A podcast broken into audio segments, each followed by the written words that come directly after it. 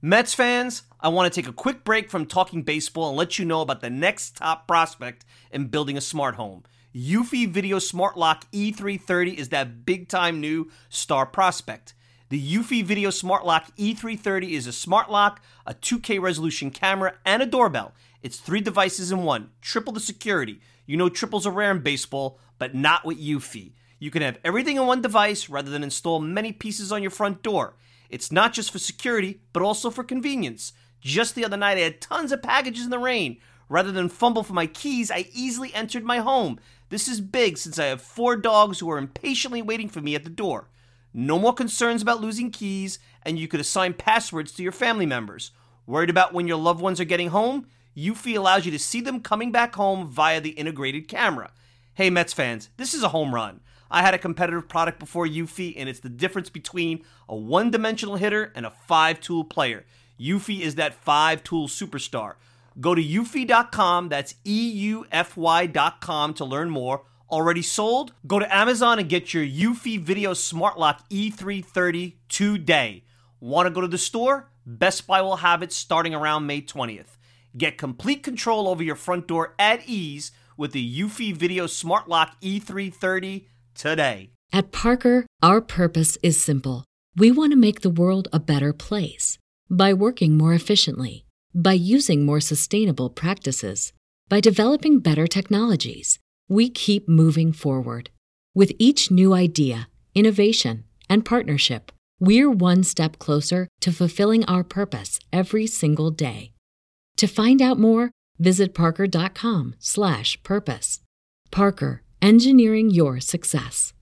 Well, I just think that um, I, I don't think there's any panic or rush or anxiousness at all because I mean we're still um, I mean we're still not even halfway over with the season. I mean we're we're still we still have so much baseball left, and granted every game is important, but um, there's there's going to be times where we're going to be scorching hot, and then there's other times where where it's not going to be like that. It's not going to be like we're putting balls off the wall and over the wall into the seats every swing. So, and granted we and granted that will happen. Um, I, I, just think that uh, for us, um, I mean, there were some bright spots. I mean, we had a bunch of guys today put together quality at bats. It's just that when you get a guy, especially um, especially with electric stuff, and he's spotting up and locating to both righties and lefties. I mean, I mean, Wheels did a did a hell of a job uh, against our lineup today, and uh, like I said before, you have to tip your cap. And um, when you get guys with electric stuff, I mean, it's tough to it's it's tough to get going, but uh, we get a chance to play tomorrow, which is awesome, and um, we got a pretty pretty great um, stretch of games coming. Uh, it's going to be a long stretch of games, but we have a lot of baseball between now and the break, and I think that once we um, get guys back and guys get comfortable and start rolling, then I mean, we're going to be in a really good spot.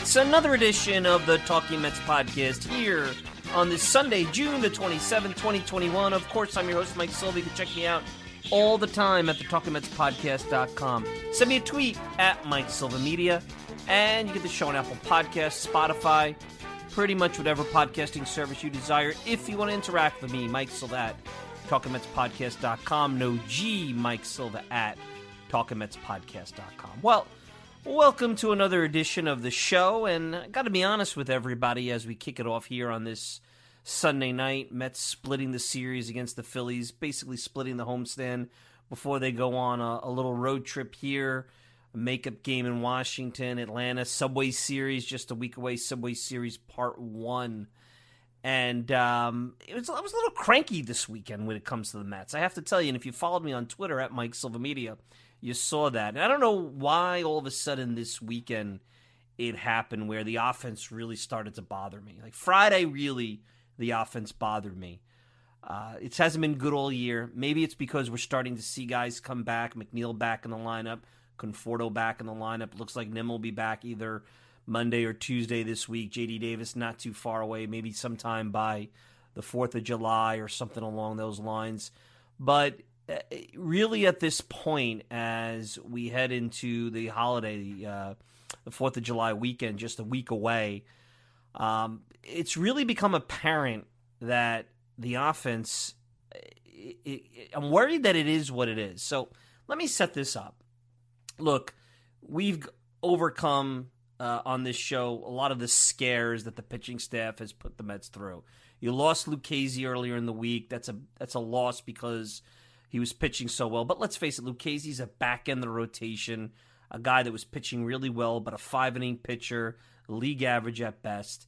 As long as you have your Stroman, Walker, DeGrom healthy, with Peterson providing competent six inning, three run performances, which he's been doing better than that recently, you can figure out the fifth spot somehow. Tylor Megill with an impressive, uh, you know, first start. Uh, you got uh, Corey Oswalt coming out of the bullpen seems to be giving them some some quality innings. Who the heck knows what Jared Eickhoff is going to give you? But uh, he's an arm that's been in the league a while. Hopefully, you get five innings out of him. The doubleheader craziness that you saw this week, that's going to work itself out. The Mets are starting to make up the games. They're making up another game tomorrow. Before you know it, there's still some makeup games to be had, but it's not what it was just a couple of weeks ago.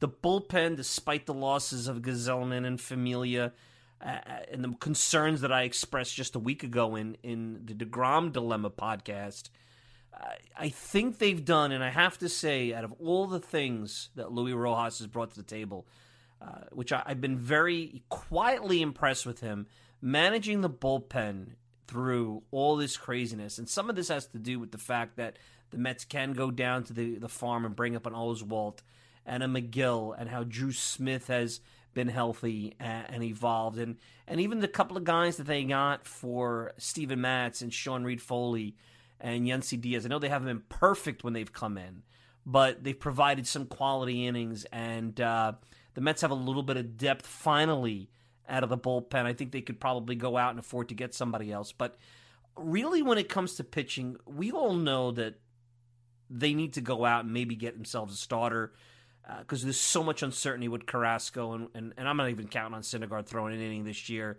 But even if Carrasco comes back after being out so long, how long is it going to take? We know that's where they need to go in the trade market. And with how they've evolved defensively, with not only Lindor's presence, but uh, being able to use analytics and the shifts to position themselves in the best way possible and, and be up at the top of the league and run run saved uh, is huge. I mean, it's a team that survived some significant thunderbolts to their offense with pitching and defense. And now with the offense coming back, you would say to yourself, well, now they got themselves a chance to make a run. And let's face it, they could really, and this week they, they blew a little bit of an opportunity. It wasn't a horrible week, but it wasn't a good week. Now, you could make the argument, uh, you know, a line drive to the left or right of Austin Riley. They take three out of four from Atlanta. There was a little bit of bad luck there. And then, of course, Stroman getting knocked out of the game. And then this weekend against the Phillies, I mean, they should have probably swept the Phillies if you want to argue, argue that. Maybe taken three out of four. They could have been swept. But they really could have put a hurt on those two teams. They kind of came to a draw. And really, where you're at right now, and, and the concern, I don't want to say it's a concern, but maybe where the frustration and the agitation is coming, for my part, is that I see an offense that uh, you know, fluctuates from being the worst in the National League to maybe slightly above the Pirates, a team that's rebuilding, not competing. I see them behind teams like Arizona, who are some of the you know, one of the worst teams in baseball, and I don't know if, as you look up and down the lineup as these guys come back, if there's anything you can do to really improve it via trade. Let's face it. I mean, can you dip down into Binghamton? Mark Vientos third base prospect hitting home runs like crazy. Um, you know, maybe these other guys that are, are so far away down in, in low A, like Alvarez and Brett Baty, they're not guys that you could go to. So you don't know really if there's a lot. You know, there's no McNeil or Pete Alonso, I think, ready to jump in like 2019 and maybe inject some life in this offense. It is what it is. And certainly getting a run creator like Nimmo, who continues to get crazy injuries. I mean, a torn ligament in his thumb. Hopefully that mean, who knows how healed that is and if, if something else is going to happen. I mean, he hasn't been healthy since 2018. So, you know, there's no guarantee there, but there's really no way to fix this offense other than sit back and wait for it to fix itself. That's the frustrating part. And you saw that this weekend. What do I think is wrong with the Mets offense other than the fact that it hasn't been healthy? Well, number one, I think their approach to the plate is bad. Now, I'm no hitting coach, and I'm not pretending to be any kind of junior hitting coach, nor am I looking at heat maps and swing planes or any of that stuff. I'm not smart enough to get into all that. But I do know at bats, and I'll say a synopsis of where the Mets are going wrong. If you really want to use one at bat, go back to Saturday afternoon, right before the Conforto sacrifice fly that won the ball game, and go back to Lindor's at bat against Hector Neris. Now Neris was a mess, uh, you know, all over the map. Gets up, bases loaded, nobody out, throws a ball, and then Lindor basically helped Neris out by swinging at pitches out of the strike zone. Once you're down two strikes, it's a little bit. Neris is the kind of guy that can get you to fish a little bit because of how he is. But he got it to the point where it really should have been three and zero oh in that account in, in that in that uh, at bat. And they were fortunate that Conforto was able to do what he had to do because it would have been such a criminal offense from an offensive standpoint to blow that opportunity uh, when the guy clearly didn't have it and he was all over. But it was an, a, an anxious at bat. It was exactly what we heard out of Cleveland when uh, Lindor came over. That sometimes with runners in scoring position, you see him fish and chase, but you're seeing a lot of that in general. First and third, what is it? One out today. Conforto at the plate swung at a pitch that sawed him off from Wheeler. Now Wheeler has great movement, heavy fastball. Maybe you give Wheeler a little bit of credit there, but you know what? You're in that spot where anybody, and I've watched a lot of Wheeler on the road early on. You get a couple of runs off of him, you might be able to knock Wheeler out. And this ball game today is totally different. I know Stroman wasn't great, defense wasn't great. First time they haven't been great like that, but it's really right now my concern is the approach. They're a team that's prone to offbeat, off-speed guys, guys who move in and out. Uh, you know, shutting them down. Uh, they're not even a bully offense. They're an offense that waiting for fastball down the middle really is what it comes down to.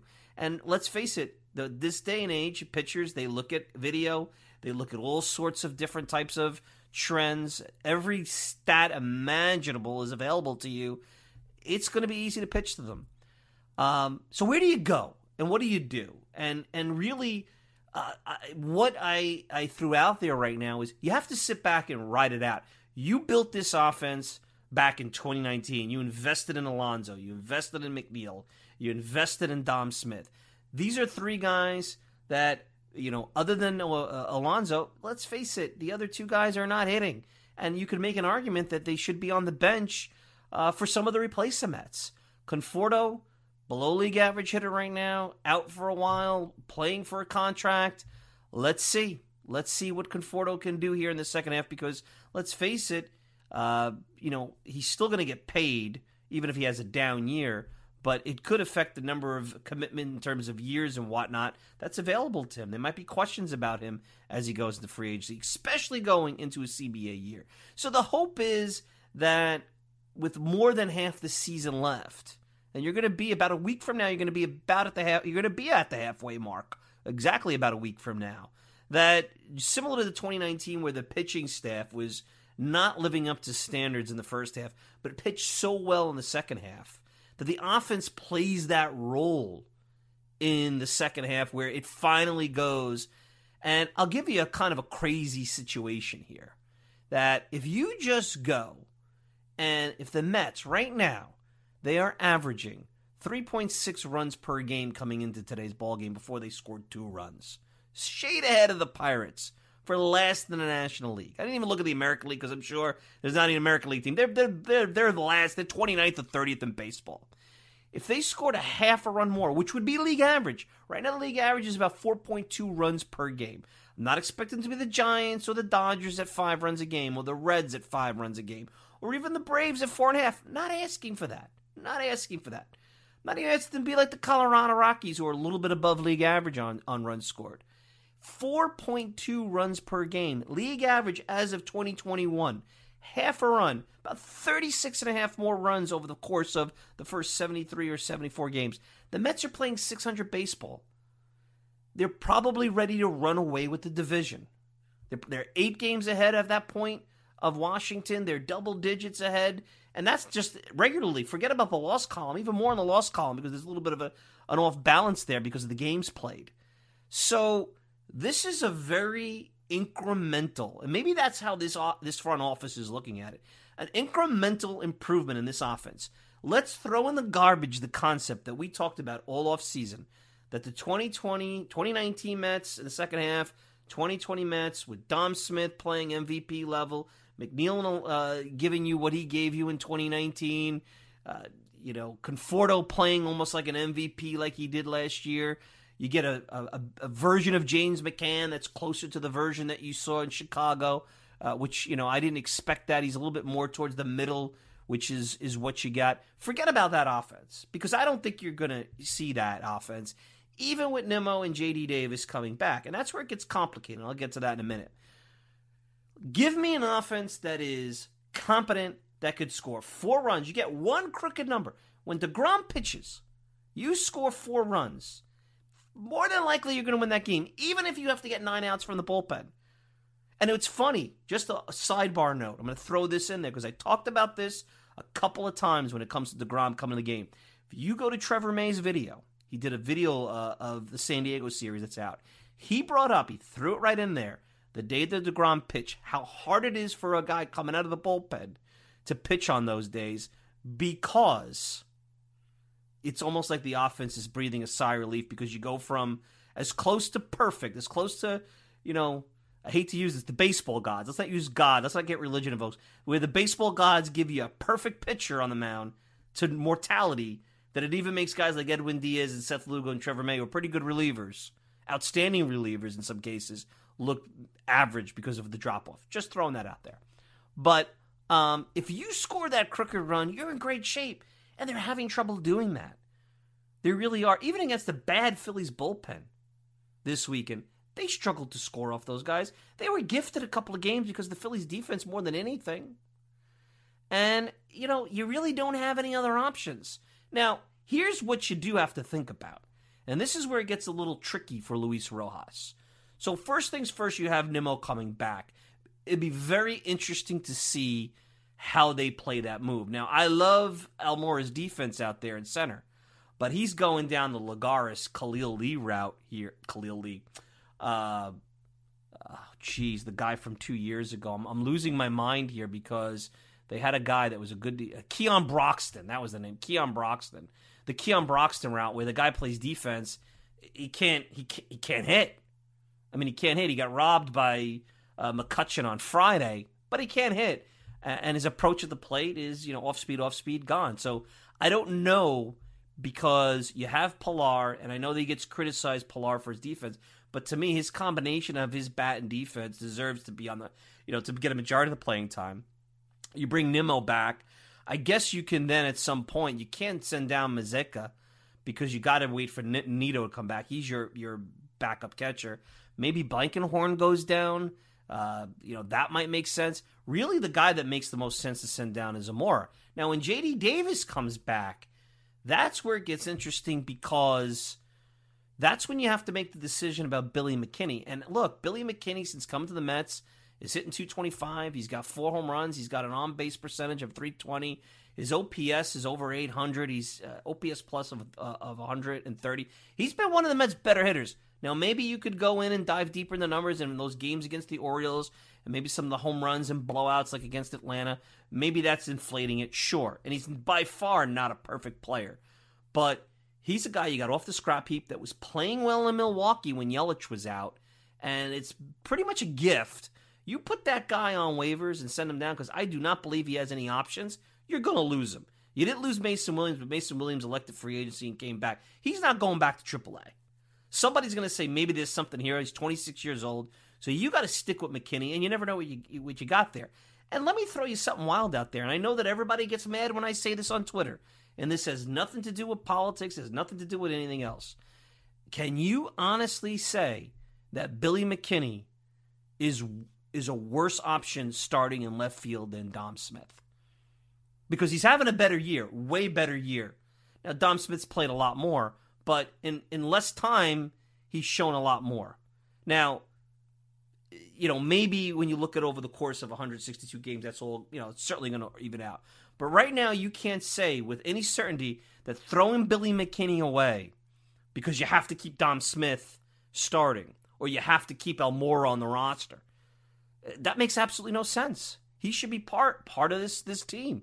You almost stuck with keeping him because the minute you try to get rid of him, you know, you got no, and you're not going to get a guy like that back. The fact that you got a guy that could produce at that level off the scrap heap in May, pretty lucky. Good work by the Mets. A little fortuitous that Milwaukee, you know, had him and didn't have room for him. So what you have to do here is you got to figure out a way to incorporate, you know, JD Davis back onto this roster in, in about a week. Uh, I think Peraza has options, so you know maybe he goes down. Uh, but really, the re- the one key that I think we're learning here, and the two guys that are really going to have to start to show me something, and I mean like tomorrow, starting this week, is Dom Smith and McNeil, because neither on the defensive side has shown me a heck of a lot. Where I would be against mixing the replacement concept of defense along with the healthy Met offense component and put them together. What do I mean by that? Well, you got your catcher, Nido and McCann, and, and that's there. And Pete Alonso, you know, I heard people criticize him over the weekend. I mean, he may not be a 50 home run pace guy, but he's going to get you 30 bombs. He's a guy that's going to go into streaks with his home runs but he has shown to be a little bit more of a complete hitter, being able to go the other way like he did this weekend, go up the middle. That's what you want. You don't want it to be an all or nothing. It's almost like I feel like they want him to hit the 50 home runs and, and forget about. I mean, he's he's still driving in runs. Uh, you know, he's still still doing the things you would expect. Pete's a very good player. I don't think he's an MVP, and I don't think he's on the level of a David Wright or or any of that. But Pete's a really good player. He's not your problem. And let's face it, Lindor's not having a great year hitting 215, but his numbers in the last, you know, three, four weeks have been more Lindor esque. And what he's provided on defense is tremendous. But Jonathan Villar, Jose Peraza have been much better defensively when they're in the lineup. I think Villar, if he's healthy with the calf when he comes back, deserves an opportunity to find some time at third or second, and that's going to be at the expense of obviously McNeil. And who can argue with the defense that Luis Guillorme is playing at third? I mean, he's a magician. I mean, he he he to me, and what you've seen out of Guillorme and Villar, and the whole defense that the Mets have provided, whether it be it's not just the shift, that's a big part of it, but they have better defensive players. Um, it's really a situation where how can you turn that kind of situation down when you don't know if you're going to get any kind of offense out of guys like McNeil and Dom Smith. You're not getting 2019 McNeil so far this year. You're not getting 2020 Dom. Can you get those guys? Sure. I don't think it's gone. It's not like it magically was zapped away. But right now, defense has to be as much a priority because if you go and downgrade the defense and you get similar type of offensive production, you're harming the team at this point. You're actually fielding a worse team. What do I think the lineup should be? Well, if McNeil doesn't hit and Villar's back, stick Villar at second base. And you keep Guillorme at third base, and then when JD Davis comes back, you figure out what pitchers when it comes to whatever kind of ground ball, what kind of metrics you want to look. Maybe when it's Stroman's on the mound or Peterson, you go with Guillorme. Maybe with a DeGrom and Taijuan Walker, you go more with uh, JD Davis. You go a little more offense there. Maybe you play it on the field or the position or the team. That they could figure out by matchups. Um, outfield, Conforto, you keep him right. You're going to have to let Conforto figure it out and find his way. He's had these peaks and valleys. He usually finds his way, and, and we'll see. Uh, center field, I'd give the job to Pilar. And I had a Billy McKinney spot him in center field. That's what I would do right now. Pilar is showing you that he's trying, you know, not that he's hitting tremendous amount, but he's hitting with a little bit of pop. He plays good defense. You move Nimmo to left, so you get Nimmo out of center and all the complaints and whatnot. And you get your top offense run creator in, in, the, in the corner. You put your better defender in center. You don't have to do the the moving around late in the game like you do. And to me, that's your lineup. And guess what? Dom Smith and Jeff McNeil sit on the bench. And at some point, especially when it comes to McNeil, look, I've said about Dom Smith, before he went down with an injury in 2019, look at the numbers, the splits in July. He wasn't hitting. He had a, he wasn't even going to be a starter when he came into the pandemic season. He started to hit, got hot. Remember a couple things: pandemic shortened season, mainly playing the NL East. Uh, you know, pitchers who got thrown off and uh, maybe weren't quite ready for what was going on. No fans in the stands. Maybe that has an impact on you know some of this stuff, good or bad. Who knows? Uh, you know, to me, McNeil, he's got a little bit of that, and I've said this before, the Gregg Jefferies syndrome. Throwing the bat, slamming the helmet, almost like over frustrating himself into outs. Take a step back and be yourself. The other night, three hits, you think he's starting to get his way back into a groove, right back to it. I've been concerned. I've said it before. Those videos all off season, the home run happy second half in 2019 really concern me. The best version of McNeil I felt was the version in the first half of 2019 when he hit 350, made the All Star team. Wasn't really hitting for a tremendous amount of power, but was getting on base. He was hitting doubles, hitting the ball hard. Um, look, everybody goes through peaks and valleys. I told you a long time. I spoke to a hitting coach that told me the will figure you out. And then it's really how you adjust to the pitchers and how they adjust back. And that's why you have great players like David Wright. And then you have players like Lastings Milledge who couldn't figure their way through the league because they couldn't make the adjustments and they couldn't handle the mental side of learning what the pitchers are doing as they as they figure you out. Now it's even worse with the technology. All the technology, the slow motion cameras, the high res cameras, the heat maps, it's all in favor of the pitchers. Forget about the sticky stuff. Forget about that. So, really, the challenge for Luis Rojas and the front office first of all, the front office has got to figure out who's going to be off the island. Now, I think Almora has uh, options. He goes to Syracuse, in my opinion. I have down here that Peraza has options. Uh, you know, he goes down. You know, Peraza's a nice piece, but not enough to keep him on the roster at the expense of JD Davis, who could be a big boost on offense. But what you've learned, and maybe by accident, since the makeshift Mets, the replacement Mets took over in mid May, is that the Mets have good defense and they have some good things going on on that side. And for a team that is probably right now, in best case scenario, going to score about three or four runs a game in the near term until they show me otherwise. They're going to need every ounce of defense, and this pitching staff deserves to be supported. They've done everything. The bullpen has done yeoman's work stepping up. The starting rotation has matched zeros with some of the best pitchers out there. When Nola's going out there playing Tom Seaver, they're matching those zeros.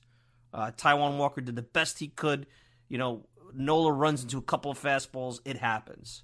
So that's really where we're going here. Can you fix the Mets offense? I don't know. You got to sit back and watch. That's the mo- That's why we're agitated. That's why I'm frustrated, because nothing is worse than sitting back and not knowing what the problem is and waiting for it to change, and every day seeing the same thing and now looking at the calendar and saying, well, it's July. Is it really going to change or is this who they are? And that's the scary part because if this is who they are, it's a hugely missed opportunity. They've missed an opportunity to run away from the division. They still have a chance this week. They put a hurt on the Braves. They beat the Nats and pushed the Nats back a little bit. You know, they could somewhat knock the Braves out. If you're the Braves, you see the Mets coming in Atlanta for three, you got to start getting it going if you're going to win the division. You got to start pushing forward because, uh, you know, you look up, it's July 4th. Uh, it gets to be August pretty quick, and it starts to become harder, even with all the struggles the Mets have had. You know, what are they? Four out of the last, one four out of the last ten.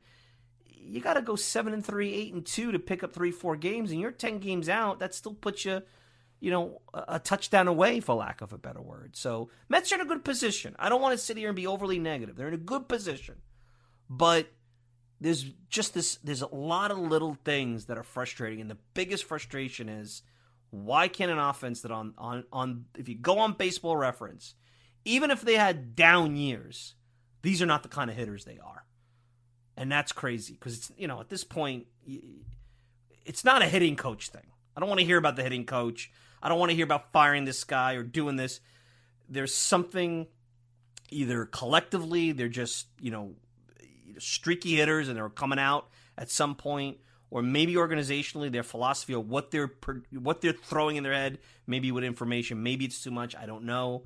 Uh, I don't think this is a Chili Davis thing. I don't think this is a Quattlebaum thing. I think this is a situation where these guys just got to start looking in the mirror and saying, "Hey, let me go out there, swing the bat, focus on some of the simple things, forget about the heat maps, forget about all the, the stuff, all the noise around me. Go out there and hit, perform, and get the job done. Because I tell you what, Dom Smith and Jeff McNeil, they're not guaranteed jobs, and both of them, I don't t- even taking away the game winning hit on on on Friday. You know, Dom has been bad, McNeil has been bad, and the Mets can't have two of these guys in key parts of the lineup continue to be bad much longer, especially when you have better defensive players that you can put in there that are not as good hitters but probably at this point, with the way those guys are playing, could produce just as much offensively. All right, let's take a quick break. Fun segment for you. Another fan segment. This time we have somewhat of a uh, super fan, Frank the Tank, Frank Fleming, Barstool Sports. You guys might know him um, if you follow him on Twitter at NJTank99.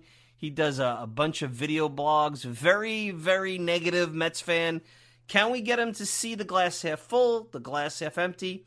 Not sure. I just gave you my take away the Mets are. Let's hear from super fan Frank Fleming, Barstool Sports, Frank the Tank, right after this.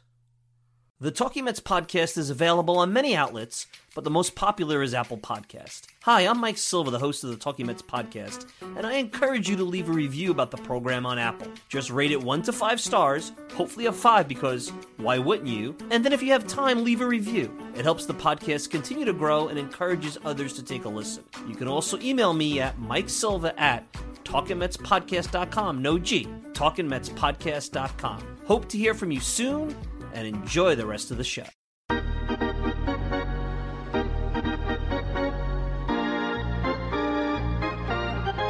We're back and on a show where we're going to be glass half full, glass half empty, first place Mets. I brought a guy in that's going to give it to us straight.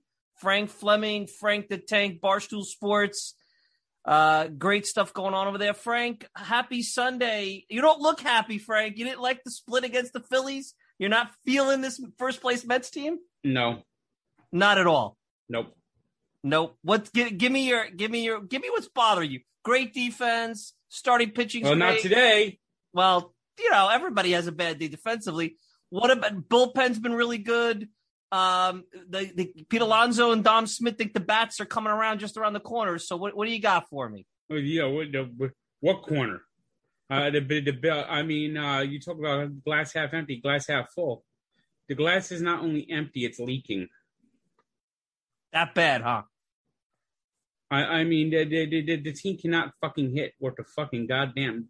I mean, uh, it, it, it, it's it's pathetic. It, it, it, it, it's awful. What do you feel about this thought? So I'm, you know, the guys are coming back. You got Nimmo coming back, Mm. J.D. Davis.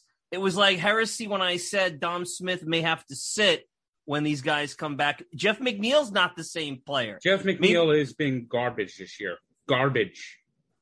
Well, think about this. Do Garbage. we use do we use some of the makeshift Mets, replace the Mets, and mix them up? Because the defense has been so good with some of these guys. Do we mix these two guys up? These, you know, kind of do a hybrid type of offense? Well, uh, I certainly missed uh, Jonathan Villar. And you would sit him, you would sit McNeil for Villar. Yeah. You're that you're that down, Frank, huh? I I mean, it, it, it's it's been pretty pathetic. I mean, really, it really has been pathetic. What uh you know, give me something positive, Frank. Anything that you like about this team going into I mean, two weeks before the break, Subway Series coming next week. The pitching has been decent enough. Yeah. Wow. You're you're the, Mets have the best start since 2010. I saw that stat today, and we can't get you get you going over here, huh? I mean, uh, uh, especially since that stupid Donnie Stevenson video came out. The Don, the Donnie Diesel thing, it's the time is inappropriate on that whole thing. There's a lot of vlogs going around the Mets right now. You got Donnie Diesel, Trevor May. They seem to be having a lot of fun. This is the I got to tell you, Frank, this is the first weekend I was a little agitated too. Friday I was cranky. I think the approach at the plate has been bad. The Phillies kind of gave them a couple of games. this is the first time I could agree with you, but you've been kind of you've been kind of worried about this team for a while. Anyone who follows you on Twitter knows that uh, you know at NJ Tank ninety nine that you're you're not feeling you're not feeling this whole thing, huh? I mean, if it wasn't for uh, the Phillies uh, just being just sulking, uh, the Mets would have got swept. You excited about the black jerseys coming? Will they hit? the black jer- maybe that's the key, Frank. Maybe that's the key. The black jerseys can ignite. Here's what's going to happen, Frank. They're going to have the black jerseys. They're going to start hitting, and then they'll stop wearing them, and then we'll hear I you mean, rant about I mean, it. literally, it's it's it, it it's launch and lunge, launch and lunge. Lunch and lunge, lunch and lunge. Well, um, what about the manager? Do you like the manager? I'm not a big fan of his. I haven't. He hasn't convinced me yet. What bothers you about Luis Rojas? I don't know. He doesn't have that much oomph. You you want to fight? You like Terry Collins? You're that kind of guy. You like the Terry Collins type of guy? Yeah, uh, Bob Valentine's my all-time favorite manager. Are you? No, you're not living in Connecticut, but you would vote for him for mayor, I would assume. If you- Uh, yes, I would. Bobby Bobby running as an independent for mayor. That's interesting. And he's got a book coming out, Frank. I don't know if you realize that. The Bob, the Valentine Way. Bobby V coming out with a book.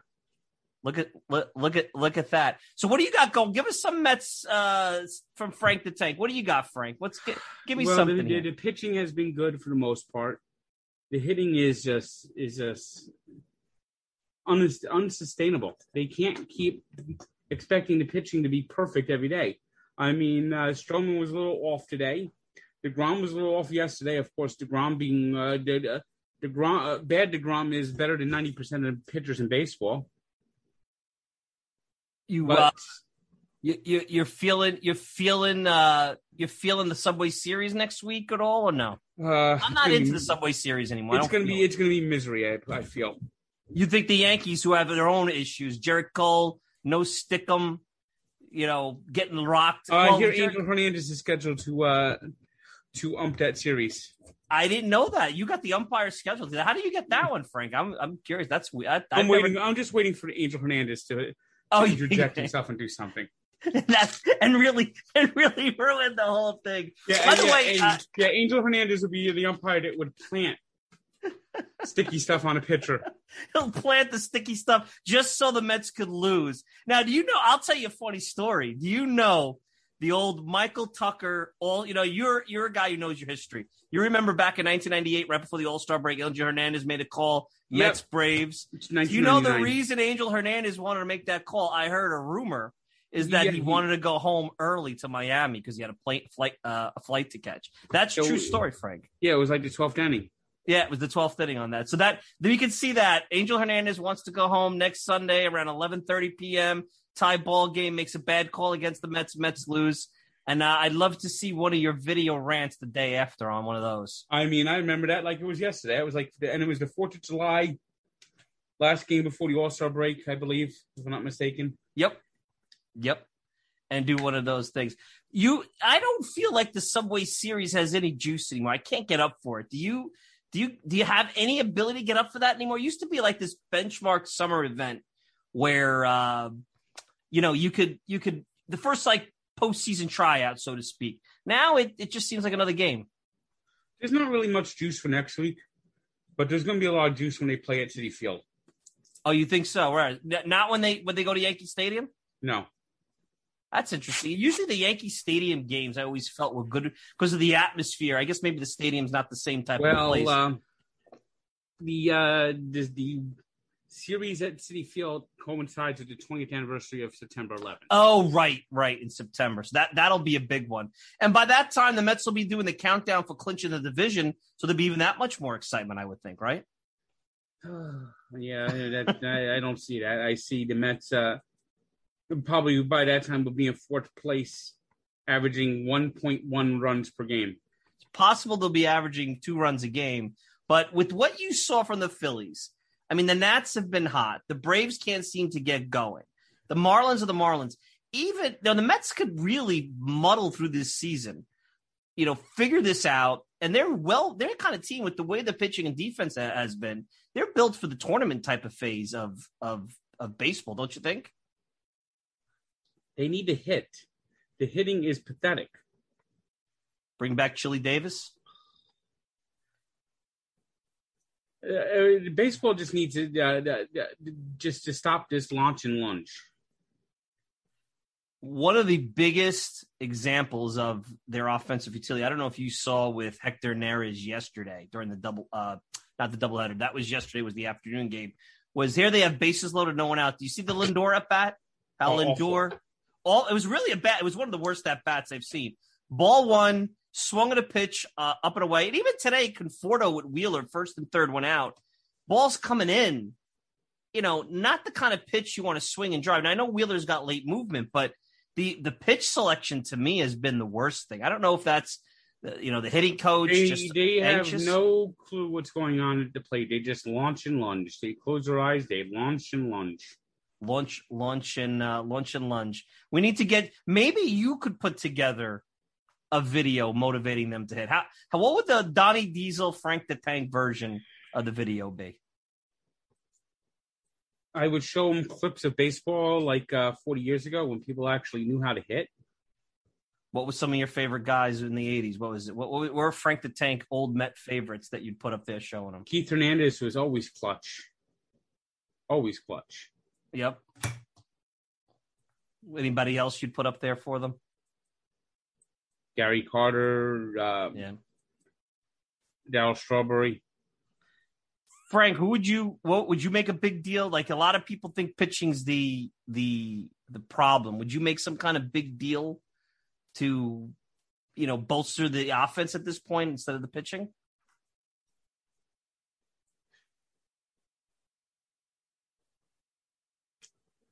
I don't know who's available out there though. That's the problem. Would you trade Dom Smith? Oh, yes, I would. So out of all the trade, let me give you. So if you had to put guys that you would trade, Dom Smith for sure, right? Jeff McNeil, or you ready to give McNeil some time here? It depends what you can get for him. I'm looking at the offensive options here. Of course, the Cubs aren't going to trade Kris Bryant. The problem is here, Frank, there's really no impact player you could bring in. You almost have to ride this thing out and hope they start hitting. And the thing is, it's it's peculiar. Uh, you would think, you know, statistically, these guys would just, you know, play it at least to the mean on the on this. They have yet to show any acceleration forward. Maybe Brandon Nimmo's the key, Frank. He comes back next week. He's a run creator. He's a guy. Maybe Oh, that's we'll a guy for it. I'm just tired. I'm just tired of just the the feeble at bats.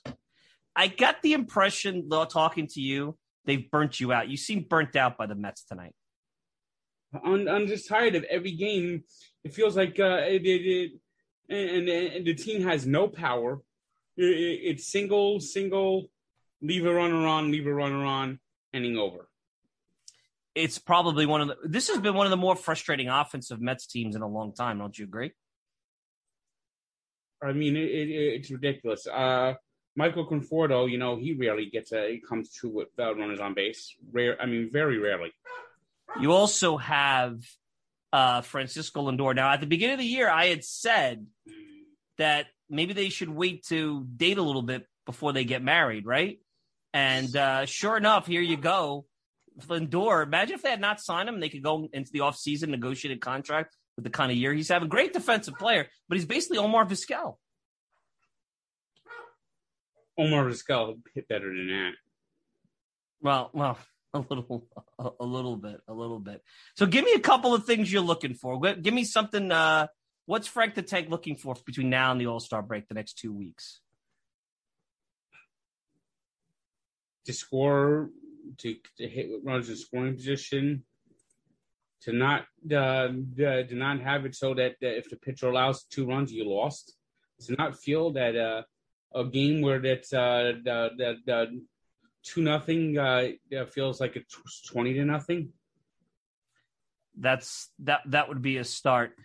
Give a give me a little bit. So you got your own uh, YouTube channel. Obviously, you do tons of stuff with Barstool. Uh, you have your own podcast. Talk a little bit about that. What do you got coming up there? Well, I got the uh, Frank Tank uh, channel. Uh, I'm uh, not too far from 20,000 uh, subscribers. I hope to get more subscribers uh, to get 20,000 as soon as possible. Maybe we Uh, maybe I we could help get you there. We'll I try to got help the, get you uh, the, the the Twitter channel. I'm doing Mets minutes on uh, TikTok. I, have I've watched those, and we've got some fans listening to this show that are from the UK. We got this little Mets fan thing going on in the United Kingdom, so we might be able to bring you to another continent now, Frank, with this whole uh, spot over here. Oh, that would be fun. I can hear you rant about the Mets offense over maybe the Queen's listening to you, listening to listening to you rant about the Mets offense. I got a smile out of you, Frank. I got a smile out of you. You've been I gotta tell you, I'm worried about you. you this team has really got you down. I, I expected some, you know, I'm little bit tired. I'm tired of just the uh, two runs game. It it, it it it sucks. You're not feeling. See, there's a lot of fans who are feeling the vibe. Citi Field is open. Um, you know, the team's in first place. They've had some fun moments. You've been, you go to many games. I don't think you were at today's game. You were at the ballpark this weekend. The ballpark's lively, isn't it? Yes, I was there uh, Saturday. And and what do you think? I mean, does, does that at least give you some hope? The energy from the yeah, crowd. yeah, but the uh, but the, the the fact is this: the Mets are the Mets the Mets were almost almost lost two games one to nothing on Friday. They should have lost yesterday. They got they they weren't even in today's game. I I mean, it, I would have hated to see you if they had gotten swept. Is, the poor hitting is catching up to them. Yeah, the poor hitting is catching up to them. Here's what I think. Don't you think that Nimmo coming back? Then I mean, at this point, they they really should be they should be hitting. The excuse that they're not healthy that's kind of going away. You have Nimmo coming back. I think the hardest part is when JD Davis comes back. The defense has been so good with Guillorme at third and Villar at third. Oh, JD Davis is riding the bench. I mean, J- but he's a great hitter, uh, Frank, and they need offense. You don't feel comfortable putting him in. I mean, do you sacrifice offense for defense? That's kind of you know one of the things where you look. Yeah, at but Jonathan Villar has also played well. Yep, with the back compared to other players. And he's and now he's hurt. Hopefully, that's a temporary thing with the calf situation. I've never seen so many injuries. Every time the a guy goes out there, the other day I'm watching Degrom pitch against the Braves. I see him start twisting and turning. I'm like, "Up, oh, is he hurt? Is he hurt?" You get you get a little. You're becoming like a little medical doctor here watching the games and whatnot. It's like you're waiting for the next uh the next shoe to drop. I got to tell you, this has been an odd season. From the you know the, you got to start off with the COVID shutdown and all the rainouts, and now the offense. I've never seen a team with this much firepower on paper not hit. Like think about Mets teams that haven't hit, Frank. It's like okay, teams that you knew couldn't hit. Teams that you know some and in some ways it's like the worst team money can buy Mets, the 92 Mets, except they're winning. Think about that team. They couldn't hit, they had trouble scoring, they had a lot of injuries. Guys didn't have the years that you thought. Look back on baseball reference, it kind of some similarities there. Oh, kind of this team reminds me a lot of that. Well, less with the not with the Torborg and the dysfunction, but you know, you're really, I can tell you, fans are going to walk away wondering whether or not they should invest their time in the second half of this Mets team. You've got them finishing fourth, at, just ahead of the Marlins. You're that, you're that down on them, huh? I, I, I, I just, I, I, I need to see them start hitting. Big Subway Series next week. Give me so. Give me some predict. So you don't think the Mets are going to win a game in the Subway Series? Uh, they might win one. They might win one. Definitely not the Cole start. If the Cole got b- bombed today, he's due for a big start next week. So uh, perfect game. Perfect game. Gerrit Cole, perfect game over and the there. umpires will walk out there and even give him the uh, sticky. Stuff. They stuff. might give him the sticky stuff. they might give it to him. Well, Frank, it's been a pleasure. I wanted to. You know, I was watching one of the games. Uh, yep. The uh, the uh, the so far in the games, the Mets have been uh, are checked three times a game mm-hmm. and uh, the other teams are not. You t- you actually watch so you so you go to the game. They're checking the Mets more than the opposition. Yeah. This was what yesterday. Yeah, yesterday only uh only Neris was checked for the Phillies. That's Every interesting. So maybe maybe there's a feeling that the Mets have been the ones perpetuating the sticky stuff. That's an interesting. Uh, uh the umpires fucking suck. They're wow. incompetent. They're terrible. They're awful. So only Neris got checked. So Neris, so they didn't check. Uh, and I'm trying to think now. It's kind of blending in. They didn't. They didn't check Eflin at all throughout nope. the whole game. Not at all. So maybe what they're doing is they're trying to throw off the pattern so that if you think you're not going to get checked, then all of a sudden that is weird that they wouldn't check the other guy. Well, they got the uh, the first uh, the first uh, player to be caught was Hector Hector Santiago, former Met. Former Met former Matt Brodie. Now you're a big Brodie Van Wagenen fan of Brodie Van Wagenen uh, uh, acquisition. I've seen some very good brands from Brodie Van Wagenen from you on on, uh, on oh, Twitter. he literally reminded me of the guy that was uh, in the um, in the video uh, in The Simpsons uh, Mon- monorail, monorail, monorail. You love Edwin Diaz, though. You got to like what you see out of Edwin Diaz. No, you still getting stressed about that? Well, he's been good this year. Frank, you're a Devils fan. You got to at least be happy this week in the Islanders are not in the cup. Uh, I was kind of rooting for the De- Islanders. You were rooting for the Islanders, huh? Yes. You're one of those. There was a lot of glee from the Rangers contingent when the Islanders lost. Well, those are the Rangers, a classless organization. cla- the, I mean, the the Rangers, the Rangers suck, and they always and they always will. There you go. Now, anybody who has followed Frank, there's been some classic ninth inning Edwin Diaz rants. Um, you know, you had that song, you had, you know, the misery song the other day. That was a good little chord you put out there there. Oh, the misery. You want to give us one of those on the uh, the broadcast here? You was singing the other day about oh the misery. Oh, the pain, the pain never ends. The pain, the pain, quite the strain. Oh, the pain, the pain, it never ends. Oh, the Mets always find a way to rip your heart out. There you go. So Frank, allow me to be Frank is the podcast. Give us what's uh, what's coming up next on the YouTube channel before I let you go. Well, soda reviews, hot dog reviews. Uh, I might do some uh, live streaming uh, soon, so keep an eye on that. Have you gone to the Piazza Vodka Bar yet? Uh, Oh City yeah, Field? yeah, yeah. My How do you, right do you it. like the Piazza Vodka Bar? The seats are right. My seats are right by it. I have to go through the go through that lounge.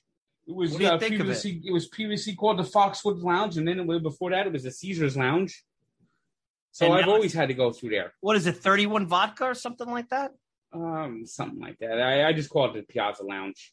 The Piazza. Let's, I would. Uh, here's what I want. I want Piazza to make an appearance there.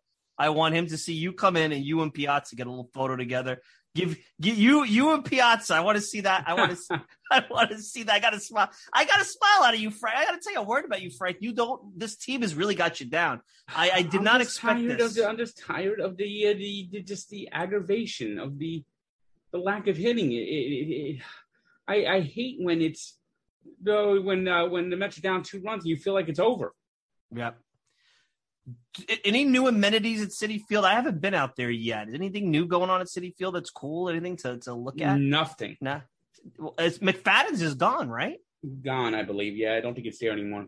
So you have no. So it's still got a little ways to go. The it's not the same experience pre-pandemic, huh? Well, uh, it's starting to get there.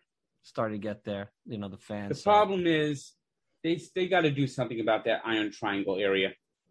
A lot of it's been torn down. They got to make that a ballpark village. Put up some restaurants. I mean, uh, McFadden's was never was was always just rented out of Citi Field. It was never Yeah. part of Citi Field. right. I There's no remember way- going. There's no way Yeah. to get to McFadden's from Citi Field. Yeah, it's it's clumsy. I remember going to Pittsburgh to a pirate game and seeing the little village they had outside. You walk over the bridge over there. And I was always jealous. I'm like, this is Pittsburgh. And look at what they have. And you know, all due respect, you go to Citi Field, you're right. You just if you don't go to the Met game, there's nothing. Unless you want I to mean, get a I never really tire. went into McFadden's because, I mean, that's the opposite end of where I'm going. Right. I'm, I mean, the subway is on the the upper the other side of the video the field. Right. Right. It's on the Roosevelt that's Roosevelt Avenue uh, Roosevelt Avenue side. Have you run into Steve Cohen at the ballpark? No, Not at all. If you saw Steve Cohen, would you give him your thoughts on the offense? I give my thoughts on the offense every day on fucking Twitter. I'm pretty sure he knows my thoughts. he probably knows your thoughts. Well, Frank, happy Sunday. Thank you for joining us here on the Talking Mets podcast. We got to get you on after they win the World Series. You're going to be the first guy we talk to because there's no chance you'd be this unhappy the day they win. Even if they win the pennant, I get you on of there. That's got to be. I, I mean. I just I, I'm just tired of just the uh, the lack. I mean, the Nationals now are red hot. They they they, they never lose anymore. Now And, the they, Mets have and to- Mets Mets go to have to- tomorrow. Mets have to play the Nationals uh, with uh, Schwarber and his uh, twenty uh, uh, the, the twenty uh, uh, OPS. 20 home runs in like five days, it seemed like. It seemed like every time he comes up against the Mets now, he hits a home run. You know, that's paid. they payback. got for Jared flopping around the outfield in the NLCS. Basically, They got Jerad Eickhoff. Jerad Eickhoff. Yeah, By the way, Never- you want to hear something funny? let me this hear is that. going. This is going all over Twitter. Some asshole came to the Met game yesterday, and uh, wearing a uh, Mets black Mets jersey uh-huh. with Derek Jeter's name and number on the back. Derek Jeter, black Mets jersey.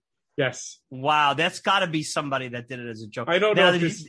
I don't know if this guy is is is is, is for real, but he's saying, "Hey, that's me." oh my God, And there's like a I'm- lot of pictures of people like taking pictures of it. I've never. That's the. You know what? I don't think I've ever seen that. Maybe it's wishful thinking. Maybe he wants Jeter to come out of retirement and play shortstop for the Mets. At this point, maybe he could hit a little bit. You know, put him at put him at second base. Frank, his range is not for shortstop anymore. Throw Jeter at second base with that uh, number two jersey. Can't be any worse. Frank, enjoy your Sunday. We're looking forward to more videos, more reviews, more unboxings, all that stuff. Be well, man. I appreciate you spending a few minutes today. Maybe we get some more wins after this. All righty, my butt, my friend. Oh, we'll see. All right. Be well, Frank. Take care, buddy. All right. Talk to Take you care. And that's Frank the Tank. Frank was uh, a little melancholy.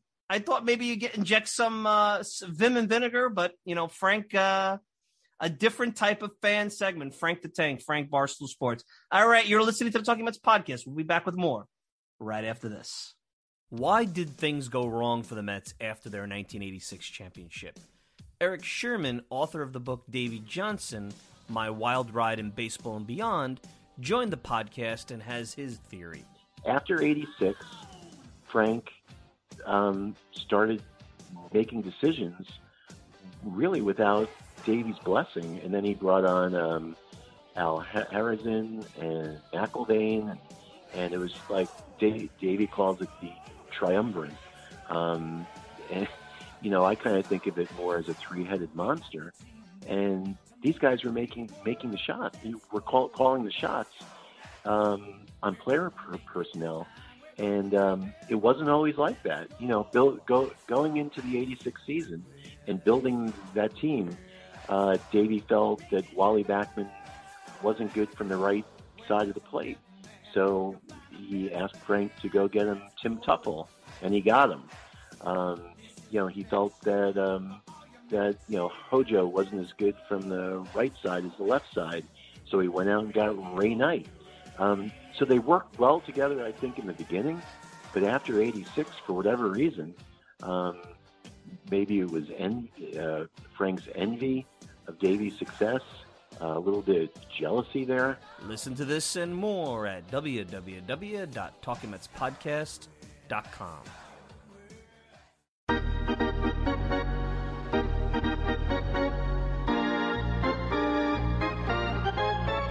All right, we're back. Final thoughts. Uh, interesting segment there uh, with Frank. Uh, could get him going. He was very depressed. He was very down about this Mets team. I think we could certainly take away that he was glass half empty. Maybe I should apologize a little bit for some of the four letter words. We usually don't have that on this show. We're rated G, family audience, but you know what? We'll put the disclaimer out there anyway. Um, so what's next here? Uh, one thing I wanted to just throw out there, I was thinking after we went to the break and we went to Frank that when I had said that the Mets, if they had you know done a half run or so better and scored another 36 runs, they'd be you know playing over 600 baseball. How did I figure that out? I didn't just pull that out of thin air. I used the run differential calculator. It's really what I did. You know, you go on there, you Google, you search it, you do run differentials, and it tells you what their winning percentage would be. So I just wanted to throw that out there because sometimes you know I make statements and I'm like, well, I didn't really qualify that. I should have qualified that a little bit more. So, you know, where we're at, huge week ahead in the sense where I think the Mets can really put a the hammer down. You get a Nimmo coming back. They go to Atlanta, not an easy place to play, an annoying place to play, a place where you know the Braves are a good offensive team. And uh, the Mets might have some problems there. It looks like DeGrom will get one of those starts. And then you have the Subway Series, which uh, again, I just I just can't get into that Subway Series. It used to be, like I said to Frank, that the Subway Series was that first barometer of you know your test as you went into the the latter parts of the year is that's your like a postseason game in the regular season. It was a good warm up, especially the games at Yankee Stadium. But you know now, um, you know I'm not so sure. You know I'm not so sure about that. So uh, Yankees are certainly struggling, coming off a bad series against the Red Sox. I don't know if there's the same juice or dislike uh, by both fan bases. Who knows? I mean, once the games start, there will be fans in the stands this year. So unlike last year, where I felt like even last year, when there were no fans, Citi Field had more energy with whatever kind of fake piped in noise the Mets were doing. When you when they played at Yankee Stadium, it was literally like it was like a practice game like at uh, some field somewhere in in the boroughs where you know when you were young and you would play uh, and you'd play early in the morning and it was probably your immediate friends and family so you'd hear the crack of the bat you'd hear no noise that's how it sounded Yankee Stadium last summer when the Mets went to go play there so uh, for the July holiday, obviously. So what what's next? What, what to expect from the program? Because obviously Fourth of July is a tough day to do a show. Uh, working on some kind of solution, trying to figure out. We'll see how the week goes. We'll see how the Mets play. Hopefully, there's no breaking news, no crazy injuries. Uh, hopefully, a good Mets baseball, no kind of emergency show. But um, I'm thinking of a couple of things we can do to kind of get away from the grind, especially with the holiday weekend. And uh, stay tuned. There will be a show uh, I'm not sure if it'll be before the 4th or after the 4th, but look around that time. You know, probably might won't come out on your normal, um, you know, 4th of July holiday, and it's not really a great day to, you know, put out a show, but we'll figure something out. And obviously, there'll be a ton of baseball. And uh, now that we're getting past this crazy, and it's really the charge to the All Star break now. Mets have no more days off until the All Star break. The next two weeks are critical. It's I would say this: the, ne- the next two weeks is like a basketball team finishing the quarter. You know, you have to finish the quarter strong. You don't want to have that ten point lead whittled down to three because you lost focus the last ninety seconds. That's what the Mets have to do, and it starts with the offense, and it starts with the offense playing up to their potential. Really, we're not asking for a lot here. We're not asking them to be hitters that they're not. We're asking them to play up to their potential. A lot of these guys have long resumes. Even if they're young, it's not like they've done it for a half a season or two weeks or three weeks. They've got, you know, some time in the big leagues. So we'll see where uh, that gets. All right. Want to thank everyone for tuning in. Of course, want to thank our friend Frank the Tank, Frank Fleming. You can check him out at NJTank99 on Twitter. Check out his uh, video blog and his uh, podcast and all that fun stuff.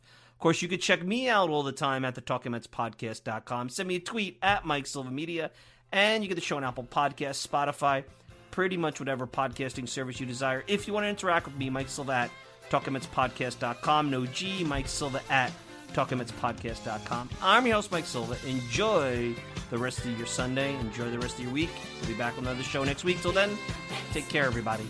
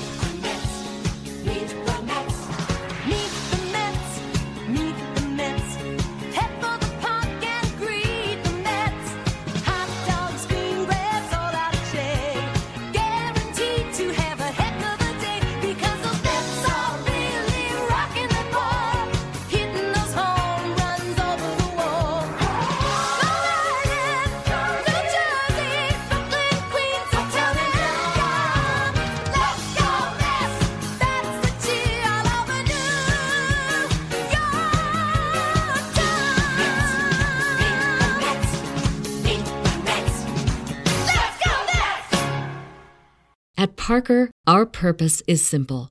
We want to make the world a better place by working more efficiently, by using more sustainable practices, by developing better technologies. We keep moving forward. With each new idea, innovation, and partnership, we're one step closer to fulfilling our purpose every single day. To find out more, visit parker.com/purpose. Parker, engineering your success. Everybody in your crew identifies as either Big Mac Burger, McNuggets, or McCrispy Sandwich. But you're the filet fish Sandwich all day. That crispy fish, that savory tartar sauce, that melty cheese, that pillowy bun. Yeah, you get it. Every time. And if you love the Filet-O-Fish, right now you can catch two of the classics you love for just $6. Limited time only. Price and participation may vary. Cannot be combined with any other offer. Single item at regular price. Ba da ba ba ba.